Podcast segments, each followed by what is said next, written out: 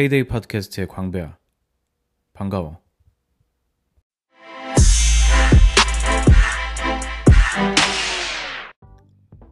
지난 에피소드는 내가 반복 구매하는 제품에 대해서 쭉 나열하면서 얘기를 진행하면서 그것들과 관련된 잡담을 하는 형태로 진행을 했어. 녹음을 하면서 들었던 생각은 아 이게 과연 의미가 있나 아무 의미 없는 게 아닌가 이런 자조적인 생각이 들기도 했는데 녹음한 에피소드를 다시 한번 내가 들어보니까 아무 의미가 없는 건 아닌 것 같더라고. 어, 우리는 항상 무언가를 구매하면서 살아가잖아.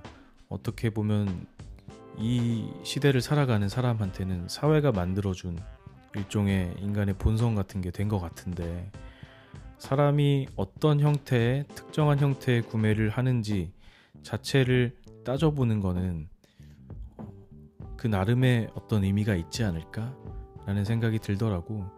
그래서 당장 내가 어떤 구매를 어떤 제품을 한다라는 것 자체만 보면 그냥 잡담일 수는 있지만 이거를 늘어나 놓고 보면 어떤 패턴이 보이기도 하고 그런 것 같더라고.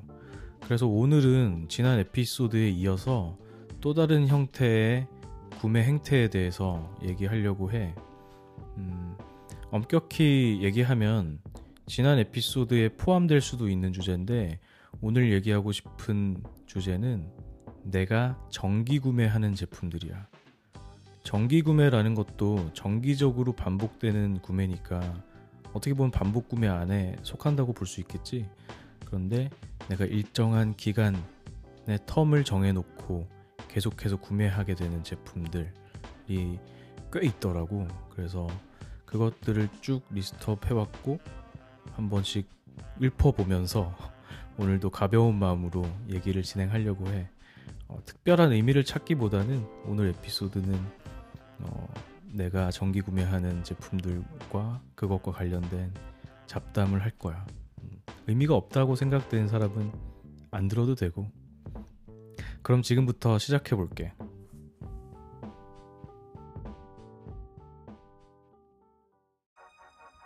우선 정기 구매하는 제품으로 생각해 볼 수 있는 거는 나 같은 경우는 아이클라우드가 있는 것 같아. 어, 나는 2009년부터 iOS device를 쓰기 시작해서 굉장히 그 iOS의 dependent한 삶을 살고 있는데 어, 거기서 생겨난 다양한 어떤 파일들이 있잖아. 어, 그런 것들을 그 클라우드 서버에서 관리하도록 하는 그런 개념이지. 그래서 이 클라우드 storage 서비스가 처음 나왔을 때는 굉장히 반가웠어. 왜냐면 내 local에 파일이 저장돼서 사용이 된다면 내 local은 항상 무거워지고 느려지는데 그것들이 어, 서버에 존재해서 내가 필요할 때만 찾아서 쓸 수도 있고 혹은 음, local에 내 파일이 저장돼 있다면 그 local device를 잃어버리면 내 파일도 잃어버리게 되는 거잖아. 내 콘텐츠도 잃어버리게 되는 건데 그런 걱정 없이 언제든지 다시 어, 내가 기록해 놓은 것들을 찾아볼 수 있게 하고 잃어버릴 염려가 없다는 점에서 굉장히 반가웠던 것 같아요. 정확하게 아이클라우드가 시작된 게 언제지? 아무튼 그게 시작된 이후부터 계속 사용했던 것 같고 지금은 아이클라우드에서 제공하는 가장 높은 티어, 가장 높은 용량의 어, 서비스를 사용하고 있어. 비슷한 예로 구글 드라이브도 나는 지금 사용하고 있고 아마 한 달에 한 달에 10불인가 어, 이 정도 내면서 쓰고 있는 것 같아. 구글 같은 경우는 내가 파일을 따로 막 그 로컬을 싱킹해서 쓰거나 이러진 않는데 구글에서 제공하는 다양한 제품들이 있잖아. 스프레드시트도 있고 뭐 이런 것들을 손쉽게 저장하면서 그 기능을 좀 더 브라우저에서 쉽게 사용하려는 의미로 쓰고 있는 것 같아. 근데 아마 과거에 syncing 해놓은 것도 있긴 있을 거야. 음. Dropbox나 그 외의 서비스를 쓴 적도 있는데 지금은 어, 구매해서 쓰고 있지는 않아. 뭐 구매뿐만 아니라 무료로도 쓰고 있지는 않아. 예전에는 다양한 것들을 썼던 것 같은데 요즘에 쓰는 클라우드 storage는 구글 드라이브랑 아이클라우드 이 두 개 있는 것 같아. 어, 이런 류의 그 어떤 유틸리티, 내 생활에 꼭 필요한 내 생활을 더 편리하게 하는 그런 기능성 서비스가 몇 가지 더 있을 텐데, 어, 예컨대 터널베어라는 게 있어. 터널베어는 뭐, 어, 되게 많은 사람들이 아마 쓰고 있을 건데 VPN 서비스고 VPN 서비스는 그 내가 인터넷에 접속할 때 그 서버를 라우팅 해 주는 서버, 서비스지. 그 내가 접속한 지, 현재 서버에서 다른 서버를 경유해서 접속하게 해주는 그런 건데 이게 언제 쓰냐면 뭐 예를 들면 한국에서 접속이 안 되는 온라인 서비스를 써야 할 때나 아니면 또 이런 것들이 많이 이제 음, 닫혀 있는 예를 들면 중국 같은 데 가서 중국에 가면 뭐 예를 들면 구글도 안 되고 뭐 이런 거 있잖아. 그래서 그럴 때 기능적으로 쓰기도 해. 혹은 어 뭔가 그 안정성을 안전성을 위해서 어떤 보호를 위해서 프라이버시 보호를 위해서 쓰는 경우도 많이 있다고 알고 있는데 나 같은 경우는 그런 목적으로 쓰는 경우는 별로 없어. 그렇고 아, 터널 베어 얘기하니까 이름이 비슷한데 어, 베어라는 그 애플리케이션이 있어.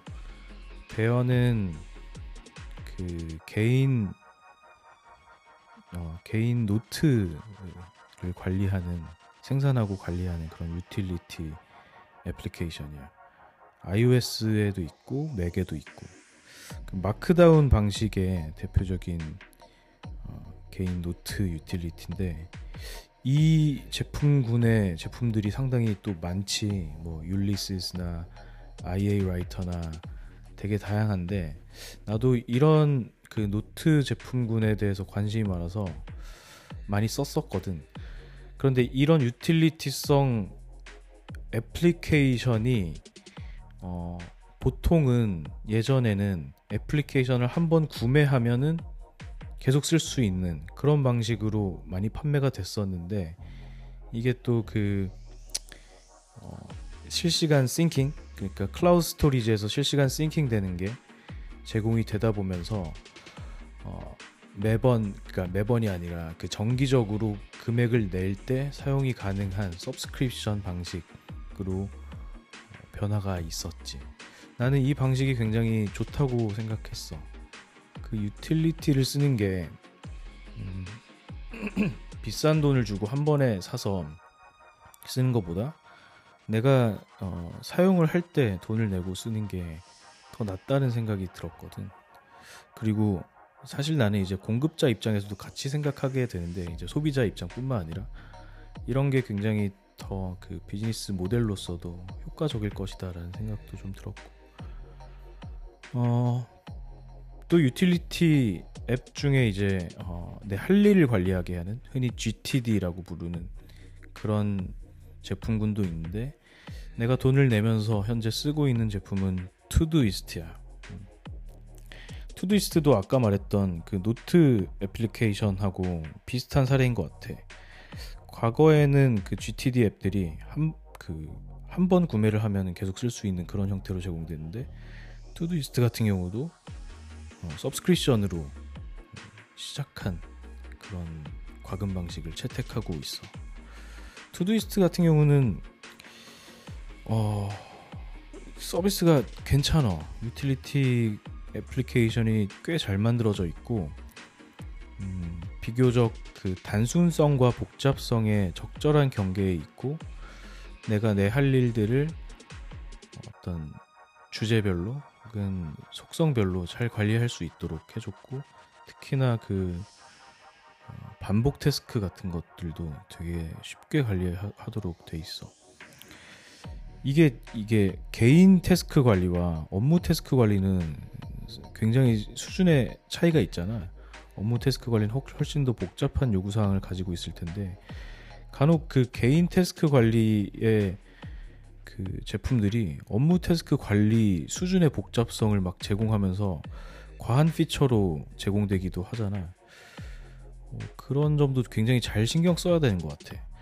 그러니까 내가 Todoist를 사용하기 전에 쓰던 제품은 그 OmniFocus라는 제품이야.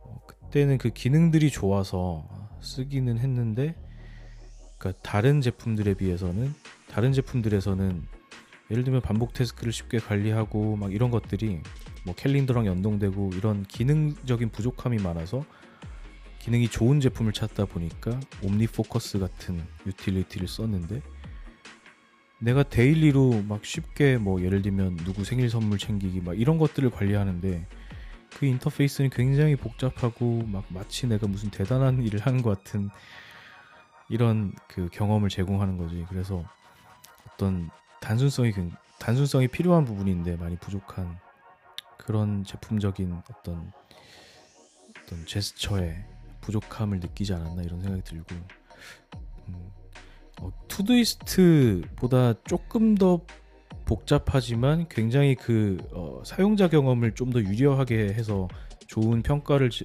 어, 받고 있는 제품이 어, Things지 Things 어, Things 같은 경우는 아마 subscription은 아닌 걸로 알고 있어 음.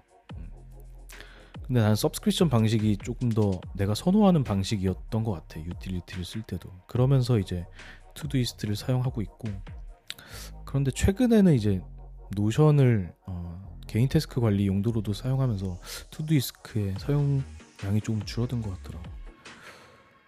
그래서 음, 이것도 해지할까 생각도 들기도 해. 음. 근데 현재까지는 만족하면서 사용하고 있는 제품. 어, 기능성 제품으로 또 하나는 1Password라는 제품도 어, subscription으로 쓰고 있어. 1Password는 그 내 패스워드 관리하는 데지. 워낙 이제 온라인에서 내가 가입한 것들이 많다 보니까 이거를 그 기억하기도 어렵고 정리하기도 사실은 어려운데 어, 그 브라우저 같은 데서 딱 달라붙어가지고 어 너 이거 넣었네 너 이걸로 로그인했네 이거 나중에 기억해 놨다가 나중에 어, 내가 대신 로그인 해줄게. 뭐 이런 거지.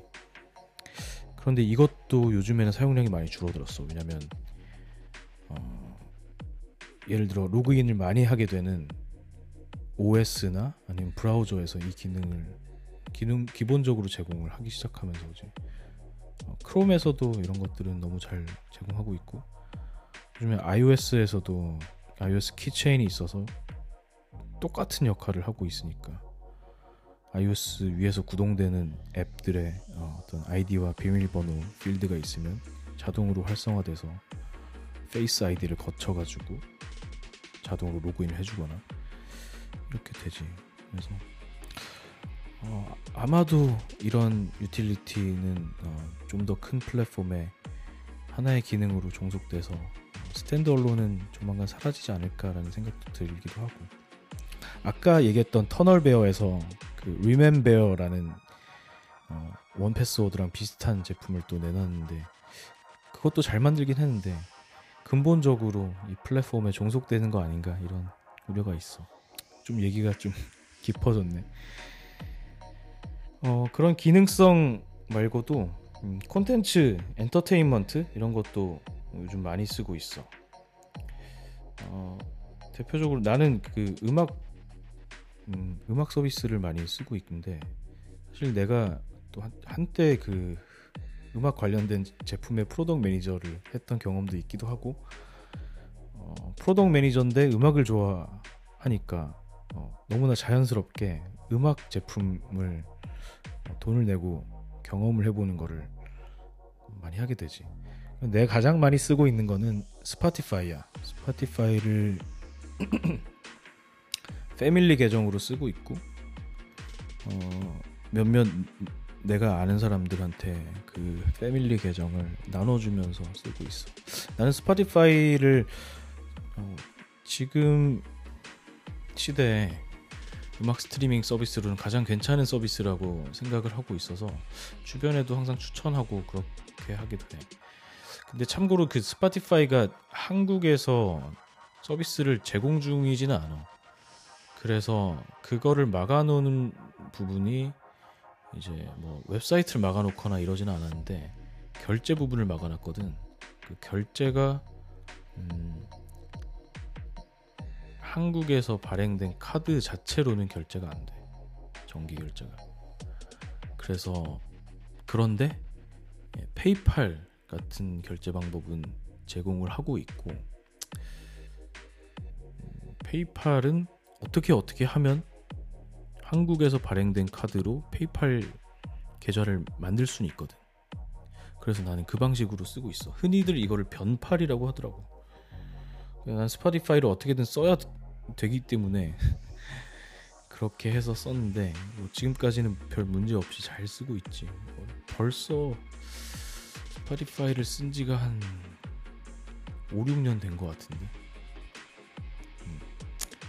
음, 만족하면서 쓰는 정기 구매 상품 중에 하나야. Apple Music도 쓰고 있어. Apple Music은 뭐 당연히 나왔을 때부터 쓰고 있고. 어, 근데 음, 개인적인 용도로는 음, 많이 안 쓰게 되더라고. Spotify에서 거의 다 들어서. 그런데 그 내가 지금 집에서는 항상 Apple Music을 쓰는데 집에 컴퓨터에서는 왜냐면 이상하게도 그 집에 있는 iMac에는 Spotify Mac을 켜면 Mac에서 Spotify 앱을 켜면 뭔가 자꾸 끊겨. 너무 오래된 Mac이라서 그런가? 2012년 정도에 산 Mac인 것 같은데. 그래서 어쩔 수 없이 Apple Music을 iTunes를 켜가지고 Apple Music을 듣지. 아, 근데 Apple Music도 많은 사람들이 이제 만족하면서 쓰고 있고 좋은 제품이라고 생각해. 물론 음, 아쉬움이 많긴 하지만 아무튼 쓰고 있고 또 Pandora도 쓰고 있어. Pandora는 음, 그 인터넷 라디오지. 라디오라는 거는 on-demand 스트리밍이 아닌 어, 내가 지정해서 곡을 재생하진 않지만 음, 일종의 어떤 맥락에 의해서 자동 재생되는 곡을 즐길 수 있는 그런 형태의 음악을 어, 듣는 방식이지. 그 팬도라가 팬도라는 그 앱 자체를 그 서버 기준으로 앱 접속 자체를 막아놨어. 그래서 한국 서버에서 앱을 열면 열리지가 않아. 그래서 이럴 때 아까 얘기한 TunnelBear 같은 거를 켜놓고 미국으로 서버를 routing을 해가지고 TunnelBear 그 Pandora 앱을 켜서 그렇게 듣지. Pandora는 내가 정기 결제를 하고는 있지만 굉장히 자주 쓰지는 않거든. 어, 그리고 그 라디오 기능이 내가 아까 쓰고 있다고 얘기했던 Spotify나 Apple Music에서도 이제는 다 기능이 제공이 되고 그리고 Pandora의 어떤 차별점은 압도적인 그 추천의 질이었거든. 그 추천이라 함은 라디오에서 그 유사한 내가 즐길 만한 음악이 계속 흘러나오게 하는 그런 질이었는데 그런 quality가 Spotify도 굉장히 높아졌고 Apple Music도 높아지고 있고 이렇기 때문에 사실 써야 되는 이유가 거의 없어. 어, 유일한 나한테 이유는 팬도라가 어떻게 사업을 진행하고 있나라는 것들을 모니터링하기 위한 정도의 용도였는데 사실 최근 몇 년 동안은 그렇게 인상적인 어떤 변화는 없었던 터라 이것도 괜히 쓰고 있는 것 같아. 음, 돈 낭비지 돈 낭비. 이거 끊어야겠다. 음, 판도라 오늘 끊어야겠다. 그래. 어, 그 다음에 많은 사람들이 쓰고 있는 그 on-demand 비디오 스트리밍 서비스 Netflix. Netflix 같은 경우는 어, 그 사실 한국에 들어오기 전부터 썼어. 음. 미국 서비스로 subscription을 시작해서 썼고 그때는 어 이제 미국에서 제공되는 콘텐츠들이 있었지. 그래서 처음 초반에 막 루이스 케이 코미디 쇼 같은 거 되게 많이 봤던 것 같아. 그거 틀어놓고 있으면 은근히 그 괜찮다. 혼자 있을 때 거기에 집중하진 않더라도 뭐 넷플릭스는 워낙 이제 또 좋은 콘텐츠들이 많고 많은 사람들이 보기 때문에 내가 따로 언급할 필요는 없을 것 같고 왓챠 플레이도 보고 있어. 왓챠 플레이는 이제 한국에서 제공되는 서비스인데 굉장히 나는 질이 높다고 생각해. 이 질이라는 거는 결국 콘텐츠의 질이기도 하고 아 지금 옆에 있는 아이패드에 시리가 뜬금없이 나를 부르네. 아무튼 어, 왓챠 플레이. 어, 왓챠 플레이를 나는 Netflix를 쓰고 있으니까 비슷한 류의 그런 서비스를 또 써야 돼? 이런 생각이 있었는데 왓챠 플레이에서 왓챠 플레이에서 이제 킬러 컨텐츠를 내놨지. HBO와의 계약으로. 그래서 막 Sopranos도 올라오고 The Wire 뭐 뭐 Entourage 뭐 그리고 왕자의 게임 뭐 이런 것들이 올라오니까 이건 내가 아직 못 본 HBO 콘텐츠들 많은데 꼭 봐야겠다. 막 이러면서 해서 지금 잘 쓰고 있어. 음, 물론 시간이 없을 때는 잘 못 보지만 주말 같은 때 또 와이어 같은 거 켜놓고 쭉 보고 밥 먹으면서 보고 이러면서 쓰고 있어. 그리고 유튜브 프리미엄을 올해 초부터인가 그러니까 프리미엄이 제공되기 시작하고 나서 바로 계속 썼던 것 같은데 정말 정말 만족하면서 쓰고 있어. 유튜브는 정말 이제는 압도적인 위치를 차지한 것 같고 아마도 내가 모바일에서도 가장 많이 쓰는 앱인 것 같고 내 집에서도 내 TV에서 어떤 것들을 통해서 가장 많은 영상을 재생하나라는 것들을 보면 유튜브가 압도적인 것 같아. 정말 양질의 콘텐츠도 많고 다양한 콘텐츠가 있고 그렇기 때문에 그래서 YouTube Premium을 하는 거는 당연히 광고에 간섭을 받지 않고 사용을 하기 위해서와 그리고 모바일에서는 앱을 꺼도 어, 소리가 계속 나올 수 있도록 그 background play 이런 것들을 사용하기 위함이지. 어, 사실 YouTube에서도 이 그, 이것 말고도 YouTube Premium에는 YouTube Originals 컨텐츠를 볼 수 있다는 것도 피처로 내세우지만 사실 콘텐츠적인 장점은 많이 못 느끼긴 해. 유튜브 오리지널스에 뭐 재밌는 게 있나? 얼마 전에 뭐 빅뱅 뭐 쥐드래곤이었나? 뭐 이런 거 나온 것 같은데 BTS도 뭐 있었던 것 같고 아 그 폴 맥카트니 공연이 프리미엄만 볼 수 있게 됐었던 거 아니지? 네. 아무튼 콘텐츠적인 그런 엣지는 특별히 없는 것 같은데 그런 쉽게 보게 하는 기능만으로도 굉장히 나는 그게 있는 것 같아. 어, 뭐 지금 내가 얘기한 콘텐츠 소비에 있어서는 이제 음악 얘기했고 또 영상 얘기했는데 그 다음에 음, 읽을 거리들도 있지. 어, 미디엄도 지금 정기 구독하고 있어.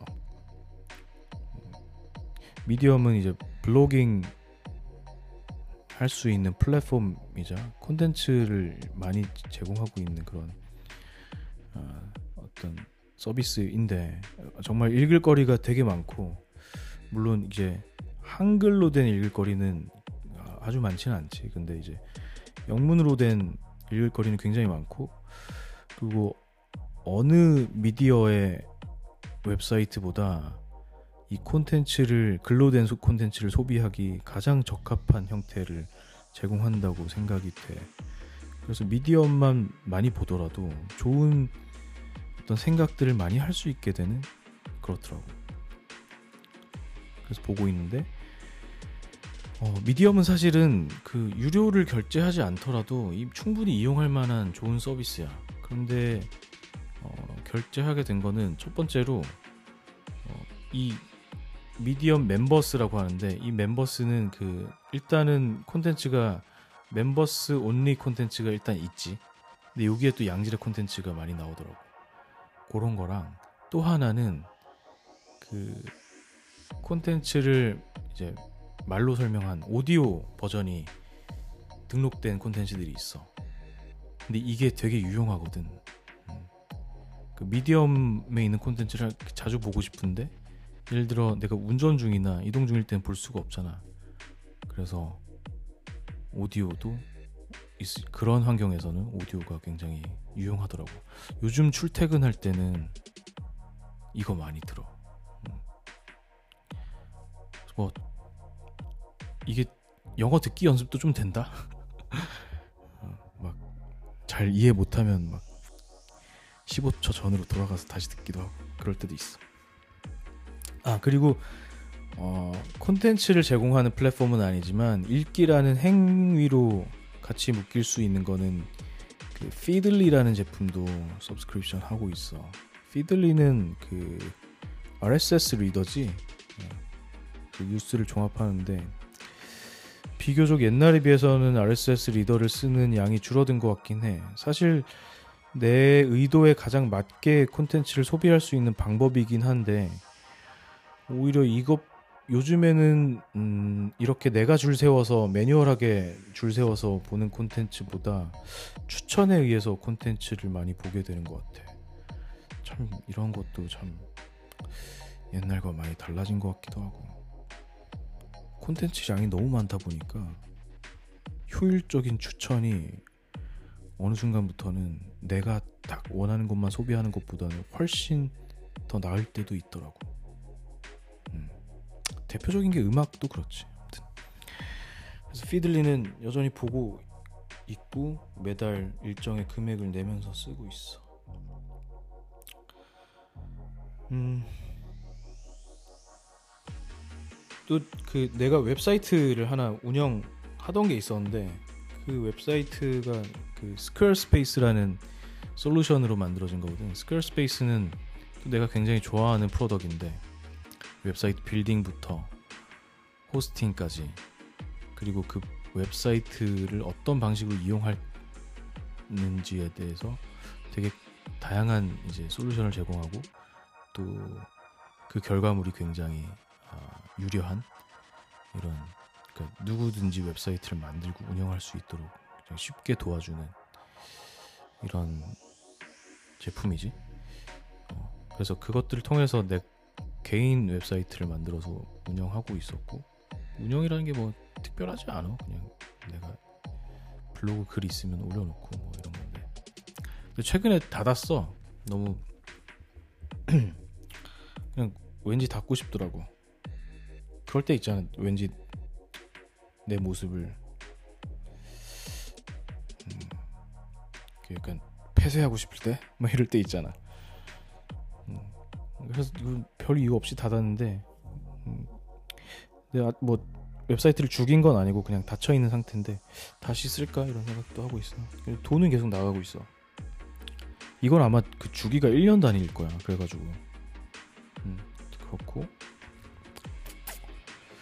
그리고 지금 얘기한 게 거의 다 온라인 이제 온라인 서비스거나 아니면 모바일 앱 인데 음, cloud storage로 syncing이 되는 뭐 이런 류의 이제 제품들이었던 것 같아. 아까 얘기한 것 중에 정기 배송도 있지. 정기 배송이라는 거는 어쨌든 지금 얘기한 사례들과는 달리 그 physical product이 나한테 와야 되는 거잖아. 그 물 물리적인 제품이 와야 되는 거잖아. 근데 이거는 그 지난 에피소드에서도 말했는데 어, 내가 쿠팡 정기 배송을 이용하고 있고 이게 정기 구매지. 그래서 정기 구매해서 정기 배송이 되는 거지.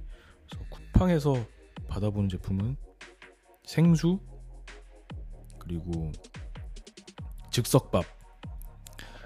내가 내가 먹는 즉석밥이 뭐더라? 현미인데 아마 오뚜기 밥일 거야. 나름 괜찮아. 그리고 음,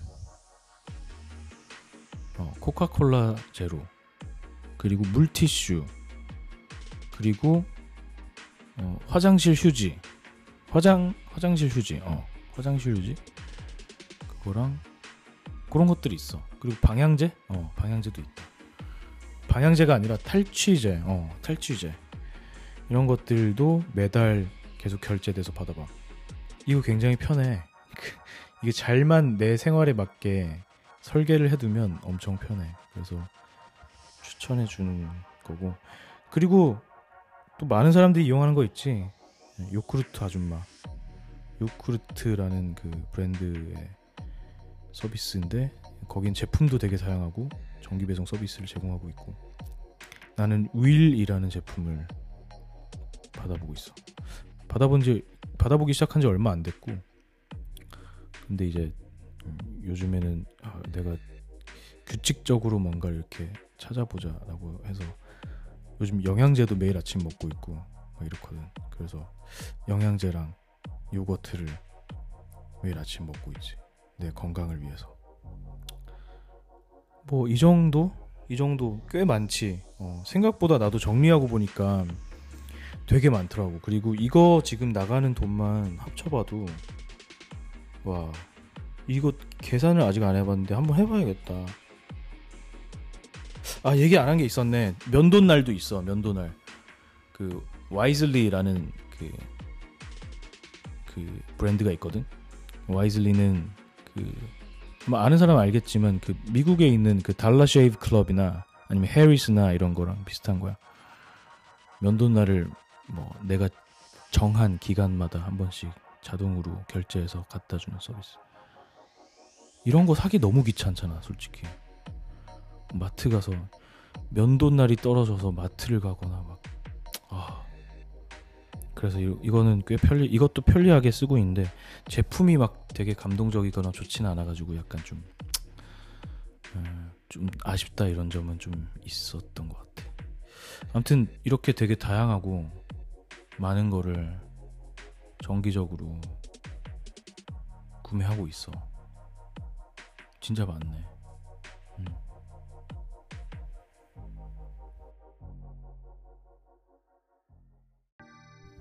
이렇게 쭉 늘어나서 보니까 진짜 많고 다양한 것 같아.